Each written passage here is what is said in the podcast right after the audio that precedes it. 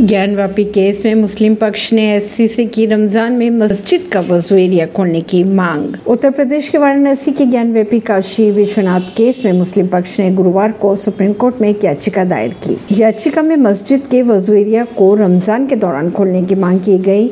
मुख्य न्यायाधीश न्यायाधीश डी वाई चंद्रचूड़ ने इस मामले को लेकर 14 अप्रैल को सुनवाई करने पर सहमति जताई है। दरअसल हिंदू पक्षकारों ने मस्जिद में शिवलिंग होने का दावा किया था। पाकिस्तान के खैर पख्तूनखा प्रांत में सेना के अभियान में आठ आतंकवादी हुए ढेर।